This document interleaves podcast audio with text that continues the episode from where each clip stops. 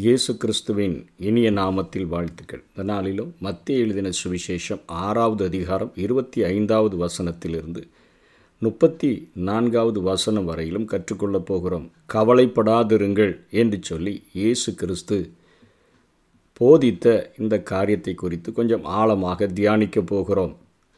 மூன்று வசனங்களிலே இருபத்தி ஐந்தாவது வசனம் முப்பத்தி ஓராவது வசனம் முப்பத்தி நான்காவது வசனங்களிலே இயேசு கவலைப்படாதிருங்கள் என்று சொல்லி ஆண்டவர் போதிக்கிறதை பார்க்கிறோம். இருபத்தைந்தாம் வசனத்தில் எண்ணத்தை உண்போம்? எண்ணத்தை குடிப்போம் என்று உங்கள் ஜீவனுக்காகவும் எண்ணத்தை உடுத்துவோம் என்று உங்கள் சரீரத்துக்காகவும் கவலைப்படாதிருங்கள் என்று சொல்லி ஆண்டவர் பேசுகிறார். அதனைத் தொடர்ந்து முப்பத்தி ஓராவது வசனத்திலும் ஆகையால் எண்ணத்தை உண்போம் எண்ணத்தை குடிப்போம் எண்ணத்தை உடுப்போம் என்று கவலைப்படாதிருங்கள் என்று சொல்லுகிறார். அதே போல் முப்பத்தி நான்காவது வசனத்திலும் ஆகையால் நாளைக்காக கவலைப்படாதிருங்கள் என்று சொல்லி மீண்டும் மீண்டுமாக கவலைப்படாதிருங்கள் கவலைப்படாதிருங்கள் என்று சொல்லி ஆண்டவர் பேசுகிறதை பார்க்கிறோம். யோவான் பதினான்கு ஒன்றிலேயும் உங்கள் இருதயம் கலங்காதிருப்பதாக தேவனிடத்தில் விசுவாசமாய் இருங்கள் என்னிடத்திலும் விசுவாசமாய் இருங்கள் என்று இயேசு கிறிஸ்து போதிக்கிறதை நாம் வேதத்திலே பார்க்கிறோம். கவலைப்படுவதை ஆண்டவர் இந்த வசனங்களின் மூலமாக நம் வாழ்க்கையிலே தடை செய்கிறார். கவலையால் எந்த பயனும் இல்லை. அதாவது ஒரு முளத்தை நம்முடைய வளர்த்தியில் கூட்டவும் முடியாது வாழ்நாளையும் கூட்ட முடியாது. அதே போல் அது நம்மை அற்ப விசுவாசிகளாக கவலைப்படுதல் மாற்றி விடுகிறது அதாவது விசுவாசிகளிலும் மோசமான ஒரு அவிசுவாச நிலைமையை நமக்கு அது கொண்டு வந்து விடுகிறது என்று சொல்லி அதை தடை செய்கிறார். விசுவாசிகளுக்கு தேவையான எல்லாவற்றையும் கொடுக்க பரமபிதா இருக்கிறார். ஆகவே கவலைப்படாதிருங்கள் என்று சொல்லுகிறார். கவலை தேவனை கனவீனப்படுத்தக்கூடியதாக இருக்கிறது. அவருக்கு மனமில்லை போல கவனிக்க முடியவில்லை போல என்று சொல்லி நம்ம சொல்லுவது போல இருக்கிறபடியினாலே ஆண்டவர் கவலைப்பட வேண்டாம் என்று சொல்லி போதிக்கிறதை நாம் பார்க்கிறோம். இங்கே எண்ணத்தை உண்போம் எண்ணத்தை குடிப்போம் என்று உங்கள் ஜீவனுக்காகவும் இந்த உலகத்தில் நமக்கு ஜீவனை தந்தவர் அவர். சரீரத்தை தந்தவர் அவர் எண்ணத்தை உடுத்துவோம் என்று உங்கள் சரீரத்திற்காக கவலைப்படாதிருங்கள். அதை ஆண்டவர் சொல்லுகிறார். ஆகாரத்தை பார்க்கிலும் ஜீவனும் உடையை பார்க்கிலும் சரீரமும் விசேஷித்தவைகள் அல்லவா? என்று சொல்லி மனிதனுடைய பிற்கால சரீர தேவைகளுக்காக ஆண்டவர் கவலைப்படக்கூடாது என்று சொல்லி ஆண்டவர் போதிக்கிறதை பார்க்கிறோம். சரீர தேவைகளுக்காக பொருட்களை சேமித்து வைப்பது தவறு என்று சொல்லி ஆண்டவர் பேசவில்லை. கவலை போடக்கூடாது என்பதை குறித்து அத்தனை அக்கறையோடு கூட ஆண்டவர் பேசுகிறதை பார்க்கிறோம். பிற்கால தேவைகளுக்கு பிள்ளைகளுக்கு சேர்த்து வைப்பது தவறில்லை என்பதை வேதம் சொல்லுகிறது. ரெண்டு குருந்தியர் பனிரெண்டாம் அதிகாரம் பதினான்காம் வசனத்தினுடைய பின்பகுதியில் பெற்றாருக்கு பிள்ளைகள் அல்ல பிள்ளைகளுக்கு பெற்றார்களே பொக்கிஷங்களை சேர்த்து வைக்க வேண்டும் என்று பவுல போஸ்தலன் கொரிந்து சபைக்கு எழுதுகிறார்.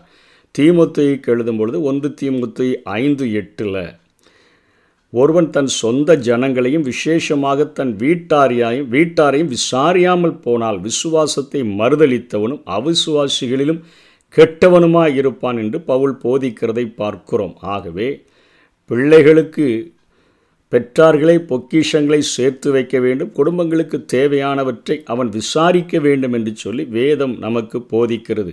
ஆதியாகமும் மூன்று பத்தொம்போதுலேயும் நம்ம உழைக்காமல் இருக்கக்கூடாது அப்படியே ஆண்டவர் கவலைப்படாமல் இருக்க சொல்லியிருக்கிறாரே எல்லாவற்றையும் அவர் கொண்டு வந்து கொடுத்து விடுவாரோ அப்படின்னு சொல்லி நினைத்து வேலை செய்யாமல் இருக்கக்கூடாது.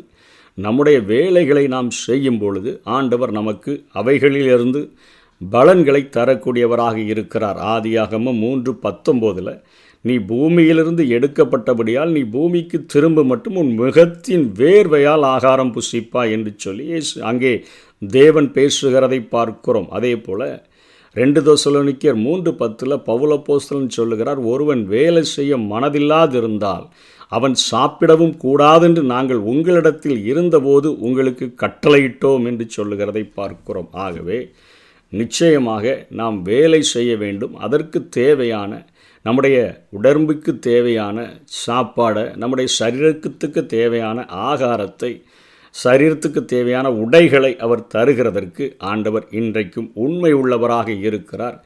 தேவையற்ற அந்த கவலை உங்கள் வாழ்க்கையில் வேண்டாம். அது ஒரு மிகப்பெரிய ஒரு வியாதி. அந்த வியாதிக்கு என்னிடத்திலேயே மருந்து இருக்கிறது என்பது போல இங்கே ஆண்டவர் கற்றுக் கொடுக்கிறதை பார்க்கிறோம். அவர் தடுப்பு அவர் தடுப்பது எதுவென்றால் தகப்பனை போன்ற அன்புள்ள ஆண்டவர் நம்மளில் கரிசனையுடனும் அன்புடனும் இருக்கும் பொழுது ஆண்டவர் மீதுள்ள விசுவாச குறைவை காண்பிக்கும் வகையில் வீண் கவலை கொள்வதைத்தான் ஆண்டவர் இங்கே தடுக்கிறார். எஸ்ஐக்கியலில் முப்பத்தி நான்காவது அதிகாரம் பதினொன்றிலிருந்து பதிமூன்று வரையிலும் அங்கே எஸ்ஐக்கியல் எழுதி வைக்கிறார் கத்தராகி ஆண்டவர் சொல்லுகிறது என்னவென்றால் இதோ நான் நானே என் ஆடுகளை விசாரித்து அவைகளை தேடி பார்ப்பேன். ஒரு மெய்ப்பன் சிதறுண்ட தன் ஆடுகளின் நடுவே இருக்கிற நாளில் தன் மந்தையை தேடிக் கொண்டிருக்கிறது போல நான் என் ஆடுகளை தேடி மப்பும் மந்தாரமுமான நாளிலே அவைகள் சிதறுண்டு போன எல்லா இடங்களிலுமிருந்து அவைகளை தப்பி வர பண்ணி அவைகளை ஜனங்களிடத்திலிருந்து புறப்படவும் தேசங்களிலிருந்து சேரவும் பண்ணி அவைகளுடைய சுய தேசத்திலே அவைகளை கொண்டு வந்து இஸ்ரவேல் மலைகளின் மேலும் ஆறுகள் அண்டையிலும் தேசத்தின் சகல வாசஸ்தலங்களிலும் அவைகளை மேய்ப்பேன் என்று ஆண்டவர் சொல்லுகிறார். ஒரு மந்தையை நல்ல மெய்ப்பன் காப்பது போல நான் அவர்களை பாதுகாப்பேன் பராமரிப்பேன் என்று சொல்லி இங்கே ஆண்டவர் பேசுகிறதை இசைக்கல் எழுதி வைத்திருக்கிறார். ஒன்று வேறு ஐந்து ஏழில் அவர் உங்களை விசாரிக்கிறவரானபடியினால் உங்கள் கவலைகளை எல்லாம் அவர் மேல் வைத்து விடுங்கள் என்று பேதுரு தன்னுடைய நிருபத்தில் எழுதுகிறதை பார்க்கிறோம். பிலிப்பியர் நான்கு ஆறிலிருந்து ஏழு வரையிலும் பவுலப்போஸ்தலன் பிலிப்பிய சபைக்கு எழுதுகிறான் நீங்கள் ஒன்றுக்கும் கவலைப்படாமல் எல்லாவற்றையும் குறித்து உங்கள் விண்ணப்பங்களை ஸ்தோத்திரத்தோட கூடிய ஜபத்தினாலும் வேண்டுதலினாலும் தேவனுக்கு தெரியப்படுத்துங்கள். அப்பொழுது எல்லா புத்திக்கும் மேலான தேவ சமாதானம் உங்கள் இருதயங்களையும் உங்கள் சிந்தனைகளையும் கிறிஸ்து இயேசுவுக்குள் காத்துக்கொள்ளும் என்று எழுதுகிறதை பார்க்கிறோம். ஆகவே கவலைப்படுகிறதை ஆண்டவர் தடுக்கும்படியாக மூன்று வசனங்களிலே இந்த பகுதிகளுக்குள்ளாக ஆண்டவர் பேசுகிறதை பார்க்கிறோம். ஆண்டவர் இயற்கை மூலமாக பல ஆவிக்குரிய பாடங்களை நமக்கு போதிக்க விரும்புகிறார். வேதத்திலே சங்கீதம் பத்தொம்போது ஒன்றிலிருந்து நான்கு வரையிலும் பார்க்கிறோம். வானங்கள் தேவனுடைய மகிமையை வெளிப்படுத்துகிறது. ஆகாய விரிவு அவருடைய கரங்களின் கிரியையை அறிவிக்கிறது.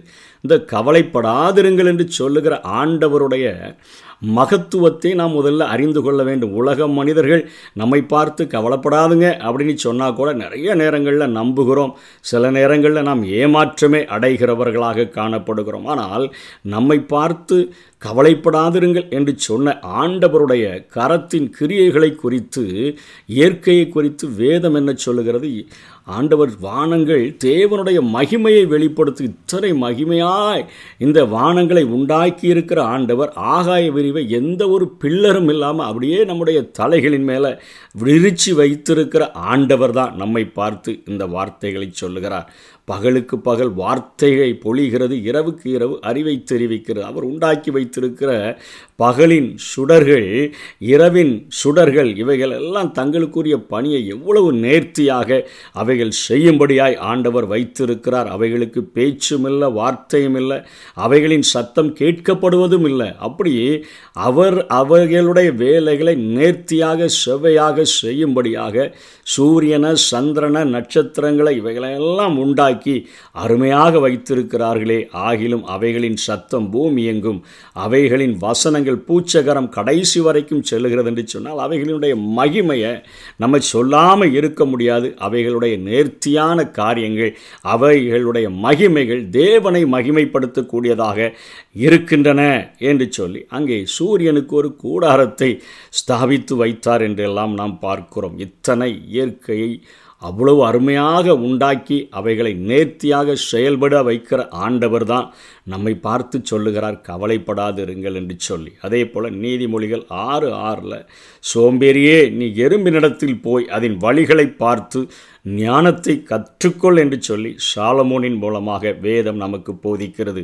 நீதிமொழிகள் முப்பதாம் அதிகாரம் இருபத்தி நான்காம் வசனத்திலிருந்து இருபத்தி எட்டாம் வசனம் வரையிலும் பூமியில் சிறியவைகளாய் இருந்தும் மகா ஞானமுள்ளவைகள் நான்குண்டு.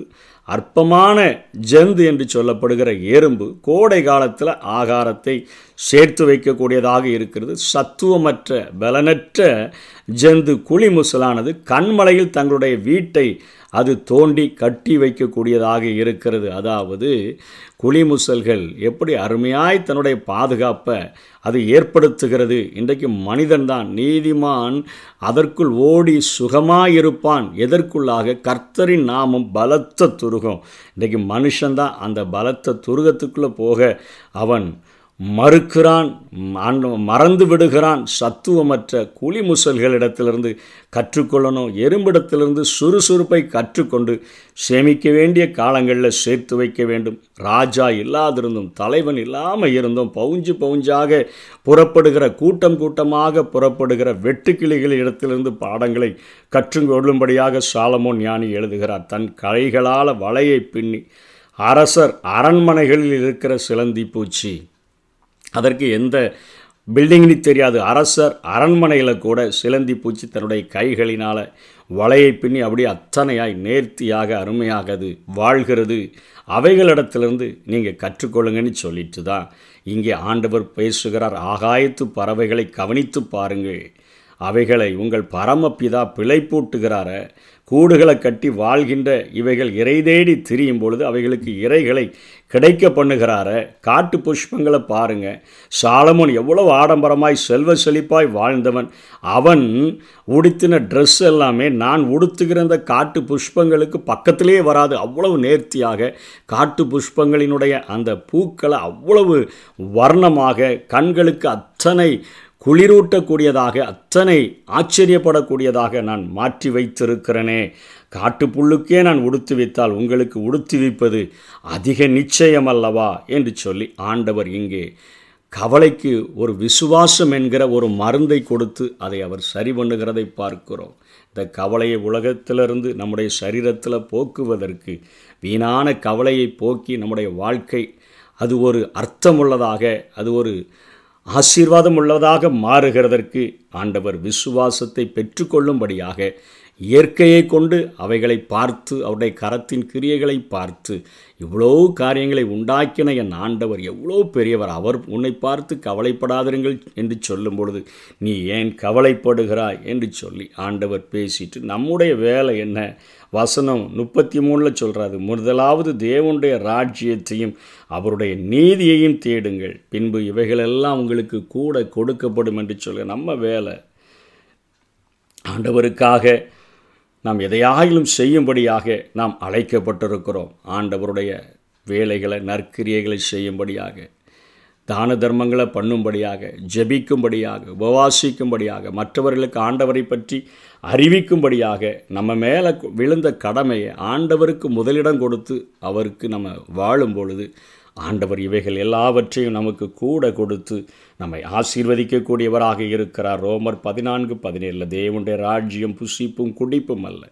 அது நீதியும் சமாதானமும் பரிசுத்த ஆவினால் உண்டாகிற சந்தோஷமுமாக இருக்கிறது. ஆகவே தேவனுடைய ராஜ்யம் பரம்புகிறதற்கு நாம் உழைக்க வேண்டும். அவருடைய ராஜ்யத்திற்காக உழைக்க வேண்டும்.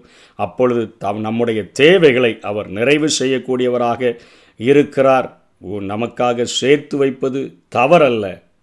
வருங்காலத்தை குறித்து கவலைப்படுவதே தவறு என்கிற காரியத்தை சொல்லி ஆண்டவர் கவலையை போக்குகிற மருந்தாக விசுவாசத்தை இயற்கையின் மூலமாக நாம் பெற்றுக்கொள்ள வேண்டும் என்று போதிக்கிறார். பெற்றுக்கொள்வோம் கர்த்தர் தாமே நம்மை ஆசீர்வதிப்பாராக. ஆமை கவலை கொள்ளாதிருங்கள் கவலை கொள்ளாதிருங்கள் உயிர் வாழ எதை உண்போம்? உடல் மூட எதை உடுப்போம்? என்று கவலை கொள்ளாதிருங்கள். கவலை கொள்ளாதிருங்கள்.